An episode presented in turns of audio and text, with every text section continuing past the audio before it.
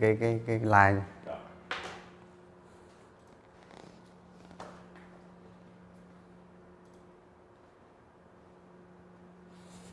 Rồi, chào cả nhà ha. Rồi trong lúc chờ đợi mọi người vô thì ai có câu hỏi gì cứ hỏi nha, để trả lời câu hỏi coi.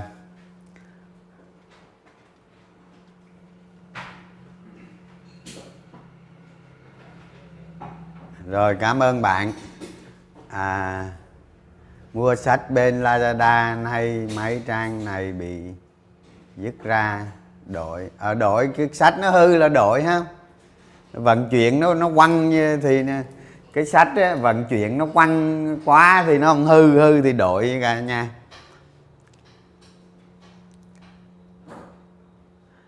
Giá trị giao dịch mấy ngày nay tăng lên, không biết có phải là dòng tiền đang đổ vào thị trường không? Phân tích về kỹ năng mua bán của quỹ, mua bán tự doanh, thị trường tiền yếu có nên phòng thủ không?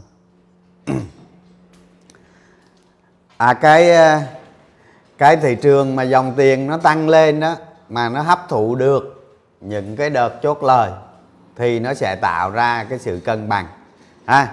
Ví dụ như giờ tôi nói thị trường nó 1160, nó lên 1210, 1220 đúng không? Nó lên đây thì rõ ràng hai phiên liên tiếp, hai phiên vừa rồi đó thì có những cái đợt chốt lời rất là mạnh. Thì thị trường hấp thụ được cái lực chốt lời đó.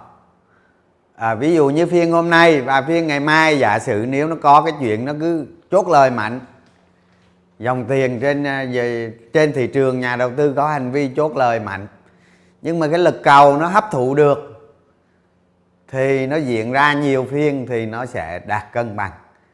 Tức là cái độ lời của cái cổ phiếu đó nó không còn nữa mà lực cầu nó duy trì, tức là nó sẽ đổi, nó sẽ đổi. Nó gọi cái đó chúng ta nhìn trên thị trường, chúng ta nhìn bằng cái tư duy của mình thôi, nhìn bằng đôi mắt của mình thôi, không cần biểu đồ. Mà dùng biểu đồ để thể hiện cũng được. Thì chúng ta sẽ thấy nó đạt được cái sự cân bằng. Đạt được cái sự cân bằng mà lực cầu vẫn duy trì. Đồng thời ở bên ngoài, chúng ta để ý ở bên ngoài nền kinh tế, ở trên thế giới, không, vĩ mô thế giới, chúng ta không thấy có cái gì đó nó xấu thì nó sẽ tăng tiếp, nó tăng lên mốc kế tiếp. Và tôi nghĩ rằng nếu nó tăng lên mốc kế tiếp thì 1240 cái điểm đó sẽ bị bán rất mạnh ha. Em lật cái biểu đồ này zoom nó to ra tí. Đó, chúng ta thấy này, cái dòng tiền nó tăng lên trở lại ha. Nhưng mà chúng ta nghĩ vậy thôi chứ dòng tiền này cũng không có cao. Nó vẫn là ở cái mức rất thấp, không cao. Nó tương ứng với cái việc nhà đầu tư chốt lời. Chốt lời mà chỉ số giảm, có lúc giảm 10 điểm không? Nhưng mà cái lực mua nó trở về lại cái mức cân bằng. Chỉ số không có giảm. Giống như hôm qua thị trường Mỹ giảm rất mạnh, nó cũng ảnh hưởng đến tâm lý nhà đầu tư Việt Nam. Nhưng mà cái lực cầu nó chống đỡ lại được cái việc đó thì chúng ta cứ suy nghĩ.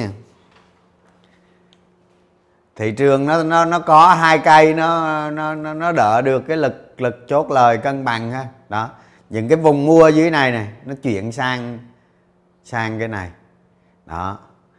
Thì quá trình mà giả sử nghe, tôi giả sử thôi, quá trình chúng ta nếu VN-Index nó có cái quá trình đi lên thì nó tăng tích lũy và tăng.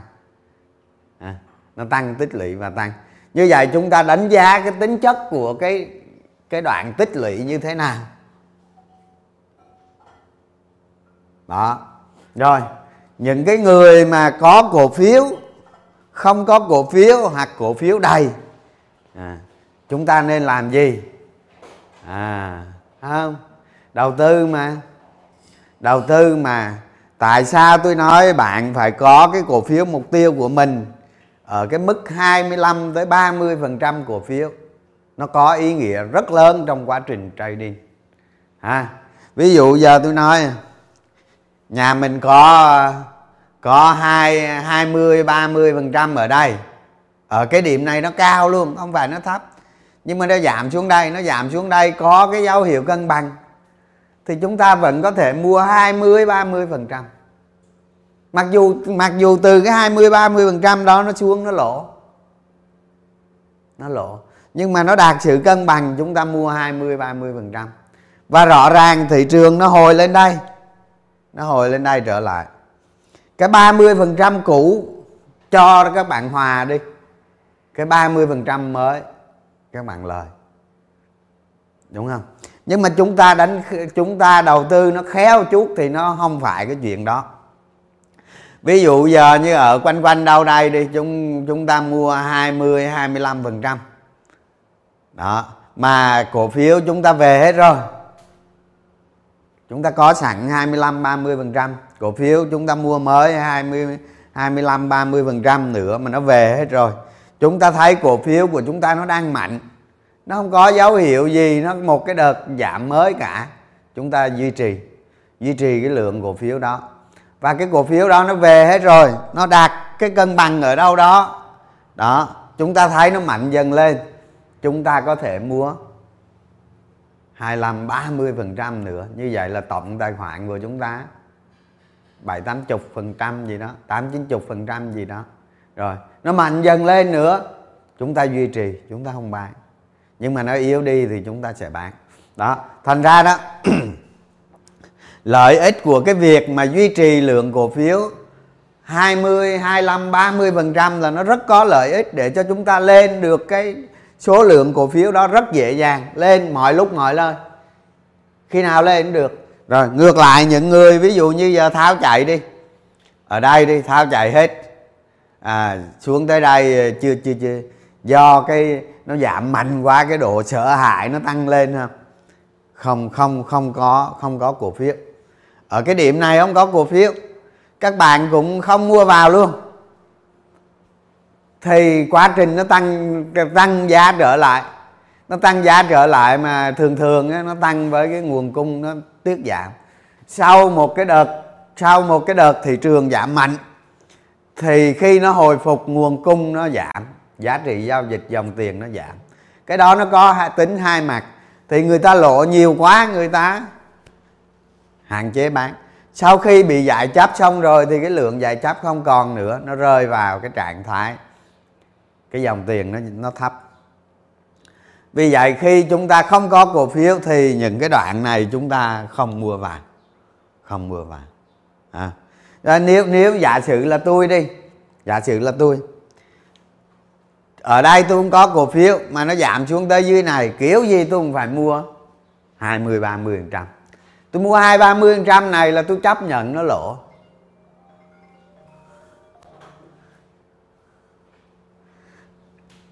Đó, tôi mua 20-30% này là tôi chấp nhận nó lỗ. Nó lỗ bao nhiêu cũng được, việc đó không quan trọng.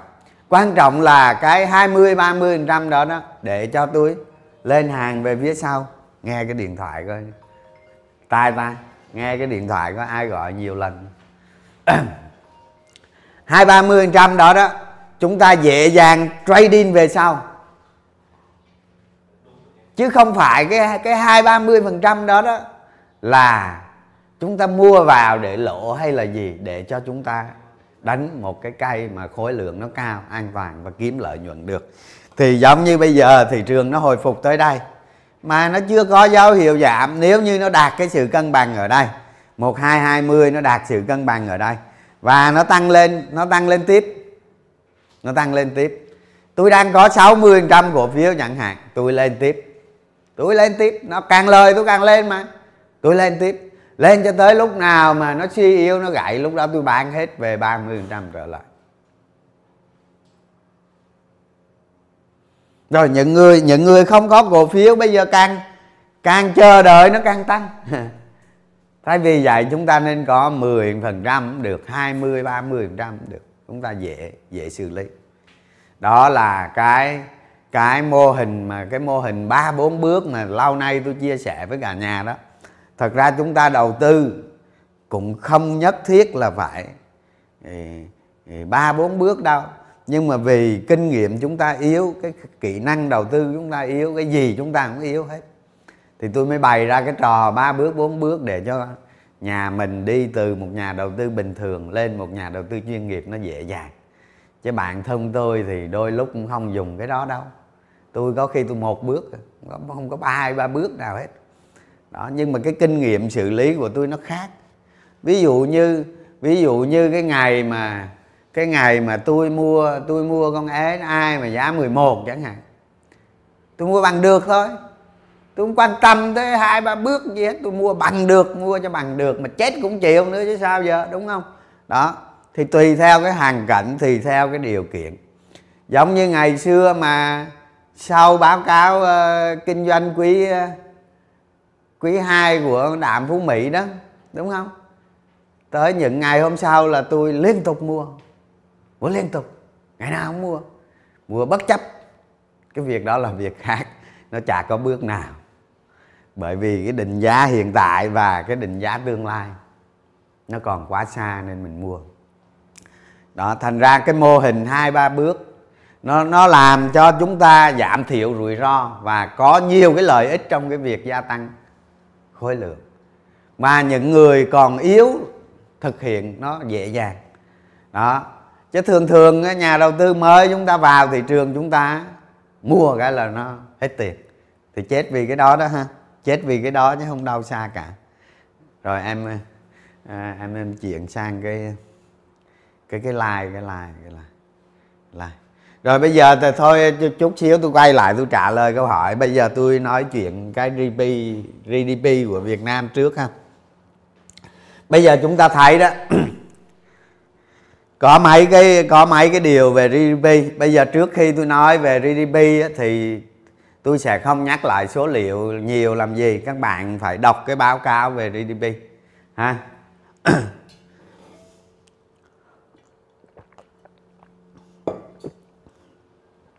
Khi chúng ta nghiên cứu GDP đó, nó có rất nhiều thành phần ở trong đó, đúng không? Cơ cấu của GDP nó là cơ cấu của 100 mấy chục ngành nghề đó, trong đó nó chia theo cái nhánh ngành là nó mấy chục nhánh đó, hả? Hình như là 20 mấy ngành công nghiệp gì đó, rồi trong 20 mấy ngành đó nó chia ra nữa thì nó rất nhiều ti tỉ ha. Rồi cái GDP đó các bạn phải đọc. Các bạn phải tập thói quen mỗi tháng các bạn đọc GDP.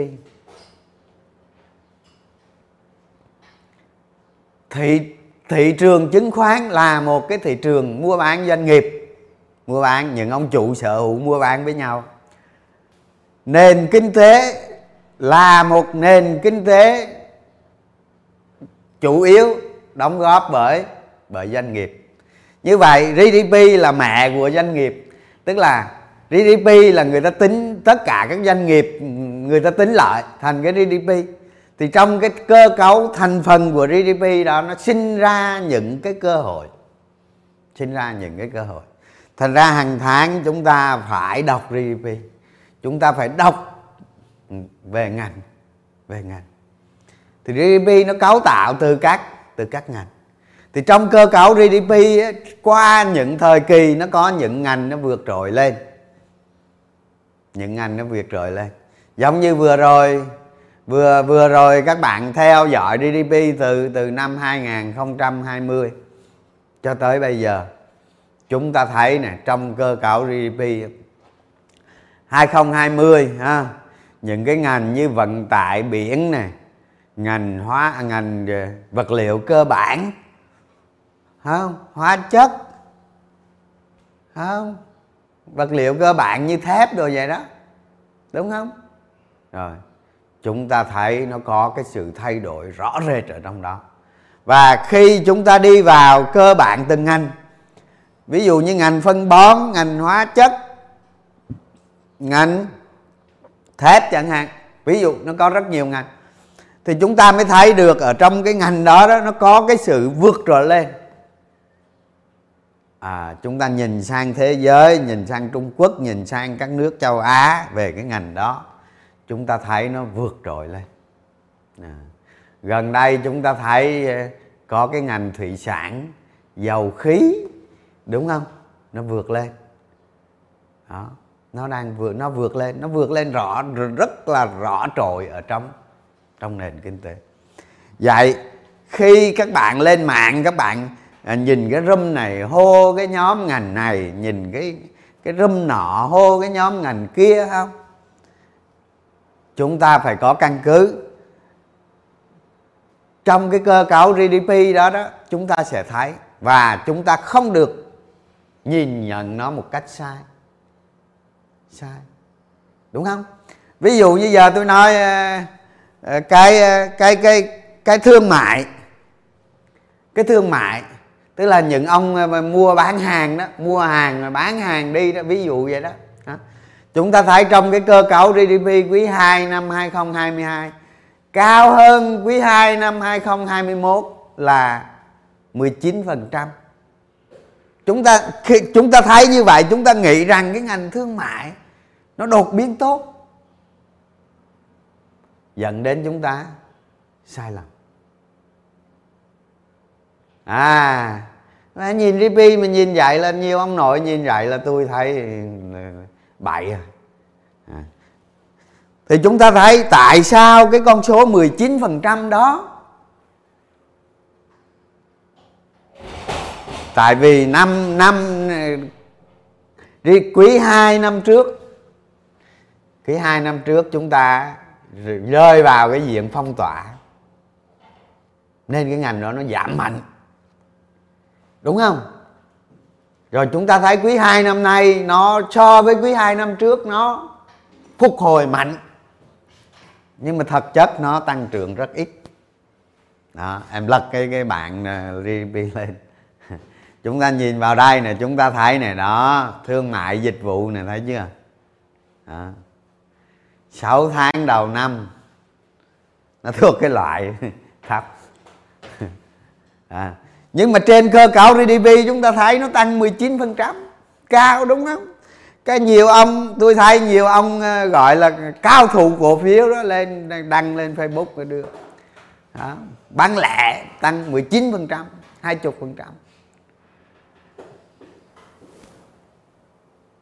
Thật sự nó tăng yếu lắm các bạn.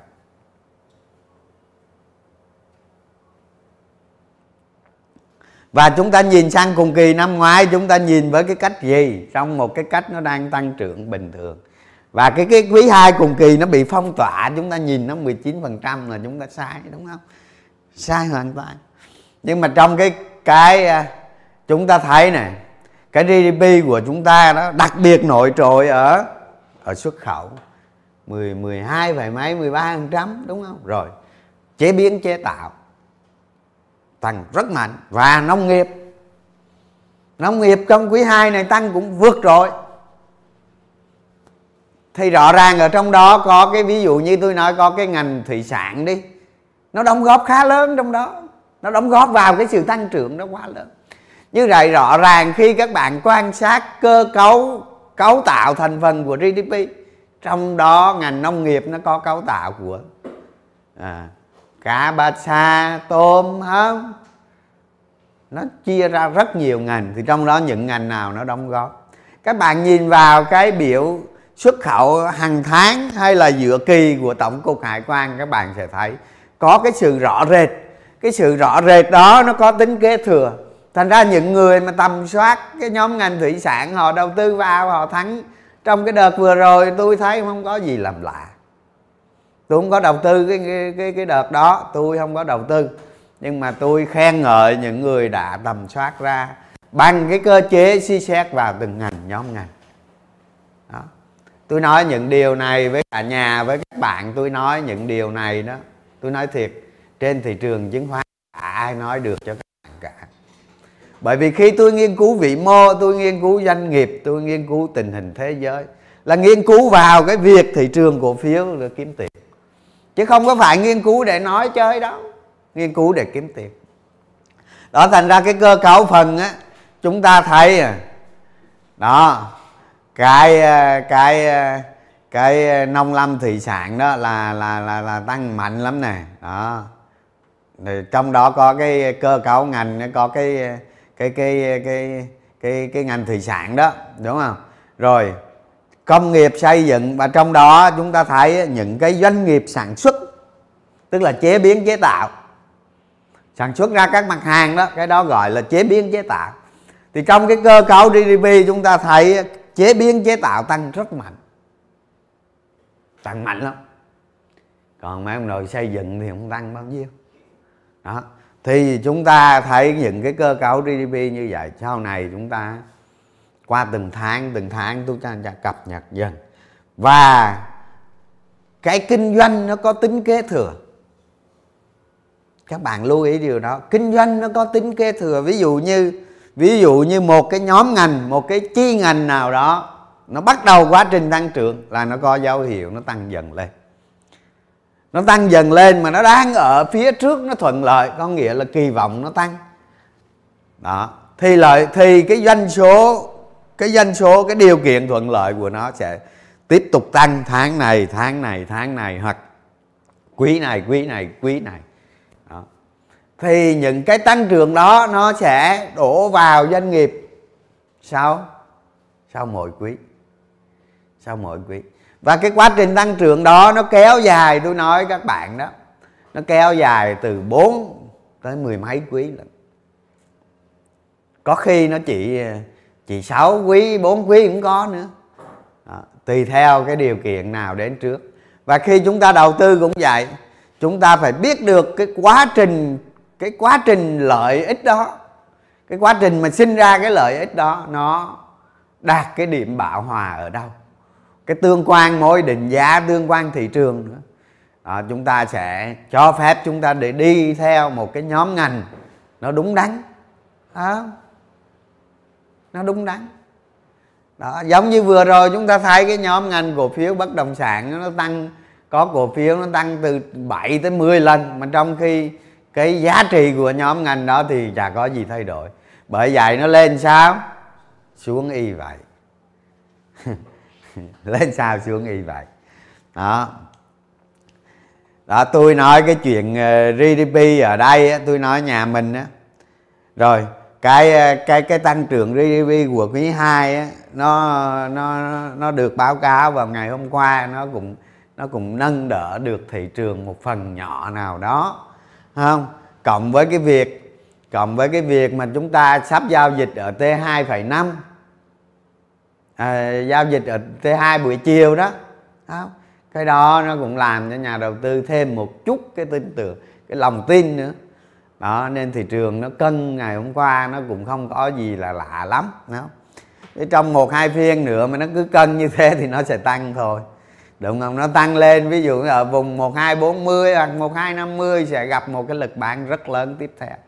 Nếu như ở ngoài kia, bên ngoài thế giới nó có cái sự thay đổi thì chúng ta sẽ bị sự thay đổi. Đó cái điểm thứ nhất. Cái điểm thứ hai á, kể từ hôm nay đổ đi là kết quả kinh doanh quý 2 nó bắt đầu nó thể hiện vào doanh nghiệp. Chúng ta lấy một cái sự so sánh, đó là quý 2 năm 2021 và quý 2 năm 2022. Nó có cái sự cách biệt rất lớn, đó là có cái sự phong tỏa của năm trước mà năm nay, nên tốc độ lợi nhuận nó sẽ tăng tương đối tốt, đúng không? Nhưng mà có rất nhiều doanh nghiệp người ta nắn cái lợi nhuận đó vào 2021. Người ta nắn vào, đúng không? Người ta sử dụng mọi thủ thuật để cho nhà đầu tư mua cổ phiếu vào 2021 để họ kiếm 500-300 tỷ, vài nghìn tỷ. Họ kiếm rồi, giờ họ để cho các bạn giữ giấy thôi, đúng không? Thì họ đã nắn lợi nhuận vào rồi, bây giờ họ phải trả về lại, tức là lợi nhuận giảm mạnh.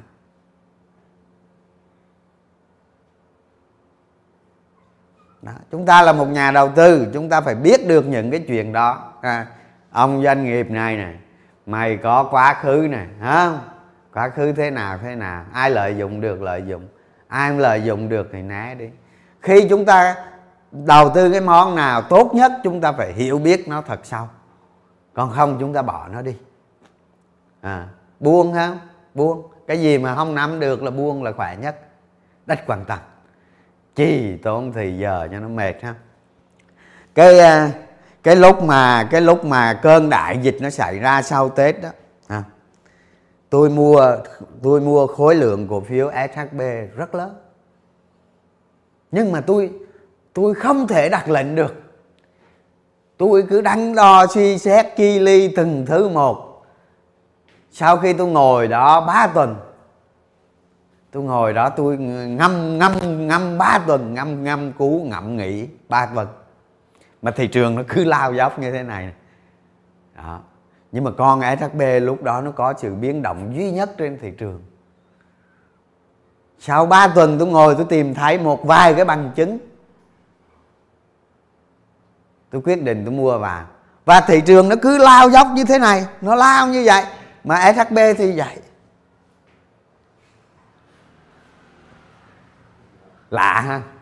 Nhưng cái đó nó cực kỳ quan trọng các bạn. Nó quan trọng ở chỗ này nè. Khi thị trường lao dốc đạt đáy, giá cổ phiếu nó giảm cực mạnh. Nó giảm mà tôi nói các bạn, nó không còn cái bánh giáp gì nữa. Nó giảm tôi nói nó mẹ, cổ phiếu chất lượng chất liếc gì nó như cốc ra đá hết đó. Mà trong khi SHB vậy, cái mình sau 3 tuần mình nghiên cứu, mình thấy có những cái bằng chứng, mình vào SHB. Mình vào SHB thì mình cũng chốt lời sớm không? Nó giật nhiều quá mà, nó giật nhiều quá chịu không nổi không? Rớt hàng trước, nhưng mà cũng kiếm được 50%. Cái 50% đó mà nó rơi vào cái diện ngày 31 tháng 3 năm 2020. Mà cái lại 50% đó các bạn mua vào cổ phiếu vào thời điểm đó, giống như các bạn có con hổ mà nó mọc thêm cánh. Giống như con hổ nó mọc thêm cánh hả? Lúc đó cái lại 50% đó nó rất quý giá. Bạn mua được một cái lượng cổ phiếu mà đáy của thị trường ở cái lượng cổ phiếu rất lớn. Thì nhờ thế lại nó mới nhanh được. Đó, thành ra khi đầu tư chúng ta phân tích cái cổ phiếu, chúng ta phải biết được cái công ty đó mày lúc xưa mày sao, giờ mày sao á. Bây giờ mày bắt đầu cái gì thì tao cũng bắt đầu được á. Còn mà mày bắt đầu mời đoạn rồi thôi, mày ăn đi, đừng quan tâm đó. Chúng ta hãy theo nó, những cái ván các bạn hay gọi là game, thì các bạn phải theo cái game đó từ đầu. Và chỉ theo một lần duy nhất. Tức là bạn theo game đó xong lên trên bán rồi đừng có quan tâm nữa, bỏ đi. Bỏ đi mà làm người nhá. Chứ cổ phiếu lên vậy, tôi thấy nhiều người đánh cổ phiếu từ 10 mấy ngàn nó lên 20, xong xình xong lên 30, 30 rớt về 2 mấy xong dừng 30, 30 leo cứu 100 mấy. Rồi 100 mấy xong rồi nhiều người chốt lời 100 mấy rồi ha ngon lành ha, lời khủng ha, xuống 90 xong làm cái bụp về 40 rồi xong chạy. Thế bạn đầu tư mà lời khủng hả?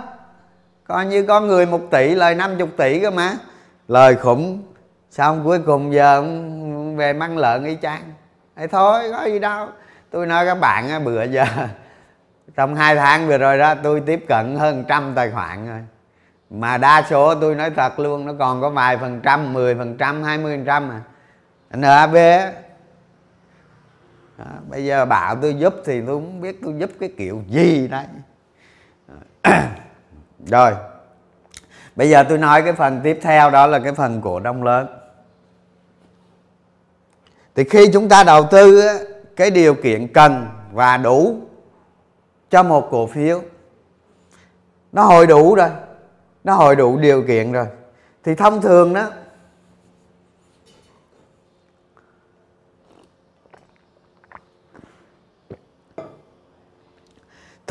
cái cổ phiếu đó nó tốt trong vài năm tới, hoặc 5 năm tới, hoặc 10 năm tới, thì cái gì?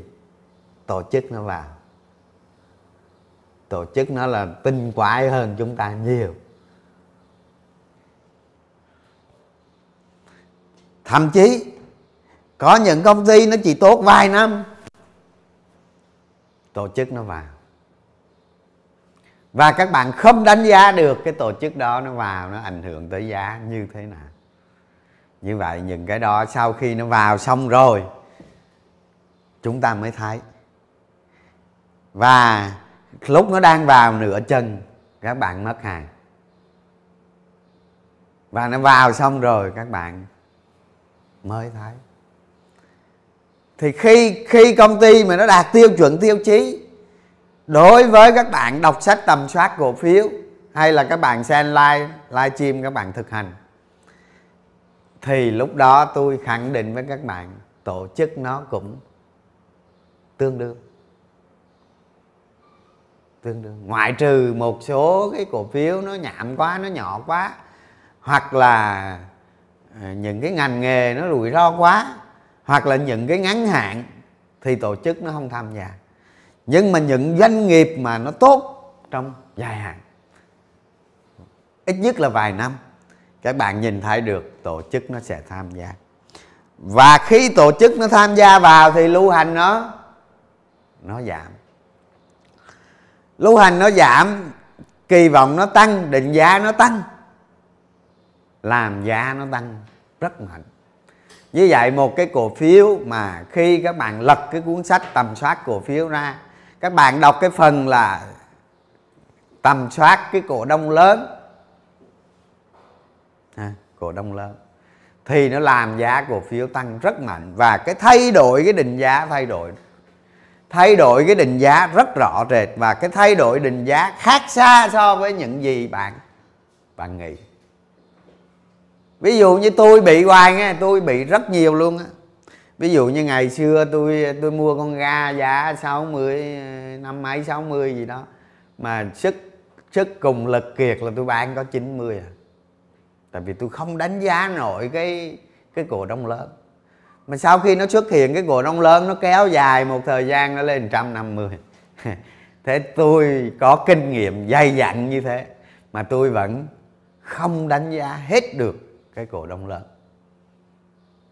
Thì đáng ra con gà mình phải ăn tới cùng, đúng không?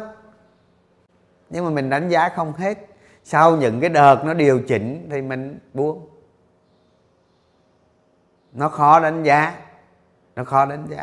Cái đặc biệt là nó làm cho thay đổi định giá rất lớn. Ví dụ như giờ tôi nói cái cổ phiếu đó, tôi nhìn thấy nó PE thị trường chấp nhận nó khoảng 10 thôi. Nhưng mà khi cổ đông lớn xuất hiện thì nó lại lên cái PE 20. Ví dụ vậy. Ví dụ tôi nghe. Thì lúc đó mình đánh giá không được, đúng không? Chúng ta chỉ có thể cập nhật. Thì tôi nghĩ cách hay nhất chúng ta có thể làm đó là, ví dụ như bây giờ chúng ta đầu tư vào cái món đó 1 tỷ đồng, nó tăng giá lên được 3 tỷ. Mà tới đó chúng ta kiểm soát cái yếu tố cổ đông lớn không được, chúng ta nên hạ xuống. Ví dụ như chúng ta bán bớt 1 tỷ thôi, bán bớt 1 tỷ rưỡi thôi, hoặc là bán bớt 2 tỷ thôi, còn chừa lại tỷ đi tới cuối cùng. Đó là cái cách mà tôi nghĩ là nó phù hợp nhất, nó hay nhất đó. Chứ nhiều khi cái cổ phiếu chúng ta mua nó tăng mới tới nửa đường, cái yếu tố cổ đông lớn nó xuất hiện rồi đó, chúng ta mất hàng. Nó đi nửa đường chúng ta mất hàng. Đó là cái thứ nhất. Ở cái chiều ngược lại, chúng ta sẽ thấy cổ phiếu này nó tạo đáy. Ví dụ như bây giờ tôi nói những cái điều này nó rất quan trọng ở cái thị trường sắp tới. Không phải không mà tôi lên tôi live stream tôi nói cả nhà vậy đâu. Tôi nói cái nội dung này là nó ở tương lai đó. Nó ở tương lai không xa lắm đâu. Thành ra khi chúng ta đầu tư đó, chúng ta thấy những cái này để chúng ta nắm bắt cơ hội. Và khi chúng ta có một cái tư duy tốt thì cái cơ hội đó nó sẽ tốt thôi. Ở cái chiều cổ phiếu xuống chúng ta thấy chỉ số VN-Index nó tạo một cái đáy. Cổ phiếu này nó không tạo cái đáy ở đây. Nhưng mà đợt giảm tới VN-Index nó tạo một cái đáy nữa. Thì cổ phiếu này nó không tạo cái đáy ở đây thôi. Nó không sâu hơn. Và VN-Index nó tạo thêm một cái đáy nữa. Cổ phiếu này cái đáy nó cao hơn đáy trước. Nó ghê gớm vậy đó. Chúng ta phải động cái não ra suy tư duy về một cái cổ phiếu mà nó đang hình thành, nó tạo đáy thế nào, cái yếu tố lưu hành của nó tạo đáy rất khác biệt so với VN-Index. Đó, không? Rồi bây giờ tôi nói cái yếu tố cổ đông lớn ở cái chiều ngược lại, ở cái chiều ngược lại. Đó, ngày xưa đó có những lúc tôi đầu tư vào con Đạm Phú Mỹ, rồi sau đó nước ngoài nó bán cho tôi té tua luôn hả, tôi lộ 20-30% gì đó, tôi thoát hàng không kịp, mà cuối cùng tôi thoát thì tôi lộ hình như 30% gì đó, và tôi bỏ nó cho tới quý 2 năm 2021 tôi mới bắt đầu đầu tư lại. Thì chúng ta nghĩ xem, một cái cổ phiếu mà nó đạt ở trạng thái tăng trưởng bão hòa, bây giờ mình có thể mình cho nó không tăng trưởng bão hòa, nhưng mà cổ đông lớn nó cho rằng vậy, nó thấy không còn hấp dẫn nữa, nó bắt đầu nó thoái vốn. Rồi chúng ta nghĩ cổ đông lớn nó thoái vốn là cổ đông lớn thoái vốn thôi sao? Chúng ta sai lầm. Những cái gì liên quan đến lãnh đạo này, những cổ đông lớn khác này mà các bạn không nhìn thấy được, hả? Cái tay nó giấu đi đâu đó các bạn không nhìn thấy được, những thành phần đó họ cũng thoái vốn, và họ thoái từ từ. Thành ra khi chúng ta thấy được những cái dấu hiệu đó, chúng ta cứ đặt niềm tin vào hiện tại, đặt niềm tin vào hiện tại của một doanh nghiệp trong khi nó đang trên đường bão hòa, hoặc là nó hết chu kỳ đó. Và chúng ta cứ đánh giá nó theo những gì hiện tại, nhưng mà chúng ta quên rằng lưu hành nó tăng là tôi nói cái điều nó rất là tệ hại. Trong đầu tư cổ phiếu tôi kỵ cái chuyện đó lắm. Đó. Bây giờ tôi thấy ví dụ như cổ phiếu này đang lưu hành 100 triệu đi. Đó. Tự nhiên một năm sau nó lưu hành lên 300 triệu. Năm sau nữa nó lưu hành lên 500 triệu. Nhưng mà kết kinh doanh nó không có gì đáng để mình đầu tư cả. Thế tại sao mình mua? Nó không đủ tiêu chuẩn. Mà chúng ta mua, chúng ta cứ nhìn thấy những gì hiện tại trong khi cái lưu hành nó đang tăng. Thì bây giờ mới nhìn lại thị trường từ đầu năm đến nay. Từ đầu năm tới nay, đúng không? Các bạn mua vào cái cổ phiếu lưu hành nó tăng, mà trong khi cái tương lai của nó không có gì thay đổi, không có gì đột biến, không có gì bảo vệ nha, không có gì bảo vệ cái lưu hành tăng đó. Kết quả các bạn chết. Tôi không chết à? Tôi không chết, tại vì cái cổ phiếu đó đối với tôi nó không đạt tiêu chuẩn đó. Các bạn đừng có nghĩ tôi không có mua Hòa Phát nha, tôi có mua Hòa Phát đó, ví dụ vậy, đúng không? Thì cái năm 2021 tôi kiếm lời ở Hòa Phát chắc được 10 tỷ.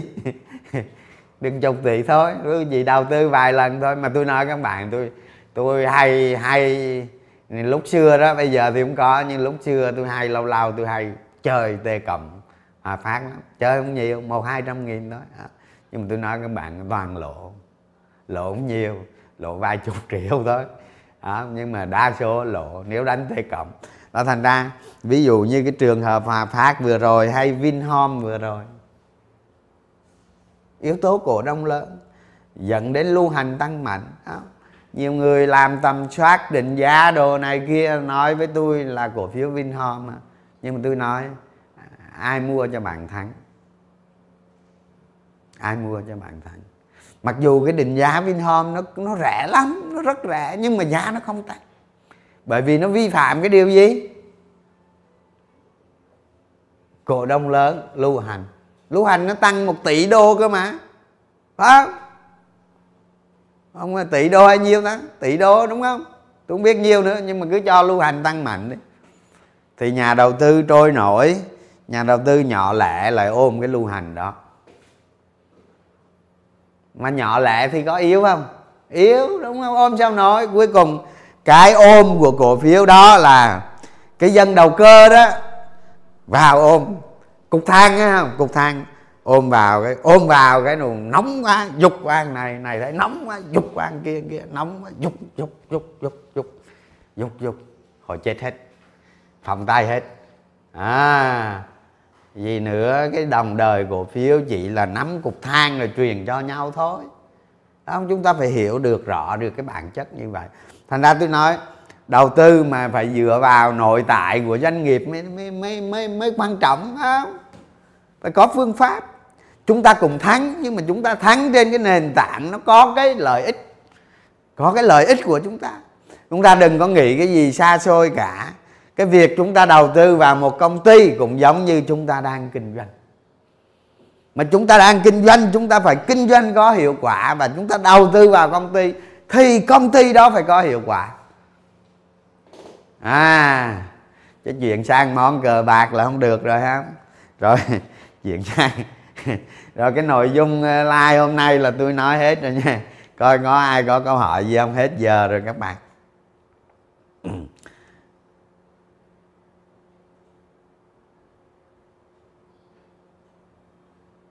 Ôi xem cái bạn Phương NN này, xem những cái livestream trước này, là giải đáp được câu hỏi này. Câu hỏi của bạn hỏi nó hơi phức tạp này. Tìm quần lót, cắt quần lót.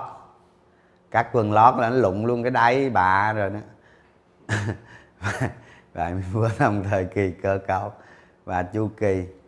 Tôi nói cái yếu tố cổ đông lớn á, các bạn kiểm soát nó một cách từ từ, chứ không thể kiểm soát nhanh được đâu.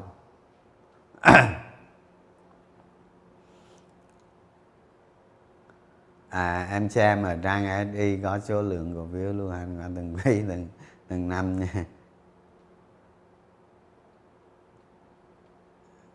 Anh nghĩ CPI, tôi nói các bạn cái CPI của phương Tây không? Họ sẽ thắt chặt tiền tệ cho đến lúc ra đạt được mục tiêu. Các bạn đừng có lầm tưởng cái chuyện đó. Giống như Việt Nam chúng ta thôi. Việt Nam chúng ta GDP, CPI tháng 6 tăng khá mạnh. Tăng mạnh. Các bạn không thấy chứ thực chất nó tăng mạnh lắm đó. Đúng không? Nó 0.6 mấy cơ mà. CPI tăng mạnh lắm á, nhưng không phải đâu. Tháng 7, tháng 8, tháng 9 và đặc biệt tới cuối năm cái áp lực nó rất lớn. Và khi mà chính phủ chúng ta vướng vào cái lạm phát tăng quá mạnh, quá nhanh, chính phủ chúng ta cũng sẽ tìm mọi cách làm cho đạt được mục tiêu. Ví dụ như mục tiêu là CPI lạm phát nó dưới 3% thì phải làm mọi cách để đạt được cái điều đó. Không có cách nào khác. Chẳng lẽ bây giờ phương Tây cứ thả nổi cho lạm phát nó ưa lao nhiều lao. Mà lạm phát đình trệ chứ đâu phải là lạm phát cái kiểu mà kinh tế tăng trưởng, lạm phát tăng trưởng đâu. Kinh tế tăng trưởng âm nhưng mà lạm phát tăng mạnh. Thì các nước phương Tây người ta sẽ làm cho tới khi nào đạt được mục tiêu thì thôi. Còn riêng thị trường chứng khoán nó sẽ là một cái điểm nào đó nó bắt đầu cái sự hạ nhiệt của lạm phát thấy rõ thì nó đạt đáy. Trong trường hợp không có khủng hoảng kinh tế xảy ra. Còn khi mà có khủng hoảng kinh tế xảy ra thì là một câu chuyện khác. Bởi vì khủng hoảng kinh tế xảy ra nó giống như cái domino vậy đó. Các bạn xếp domino ra, một cái này gãy, nó gãy, nó đánh lan qua các cái thứ khác và nó đánh lan qua các nền kinh tế khác. Người ta nói khủng hoảng kinh tế là nó liên quan tới cái hiệu ứng domino đó. Thành ra cái yếu tố khủng hoảng kinh tế là loại trừ trong cái việc nghiên cứu lạm phát như thế này. Thôi bây giờ hết giờ rồi cả nhà ha, nghỉ thôi ha, hẹn bữa khác. Và các bạn nên xem đi xem lại cái livestream này thật kỹ để thực hành ha. Rồi những ai mà chưa mua sách á, các bạn lên Shopee các bạn mua sách ha. sách chị bán ở Shopee thôi ha. Rồi cảm ơn cả nhà.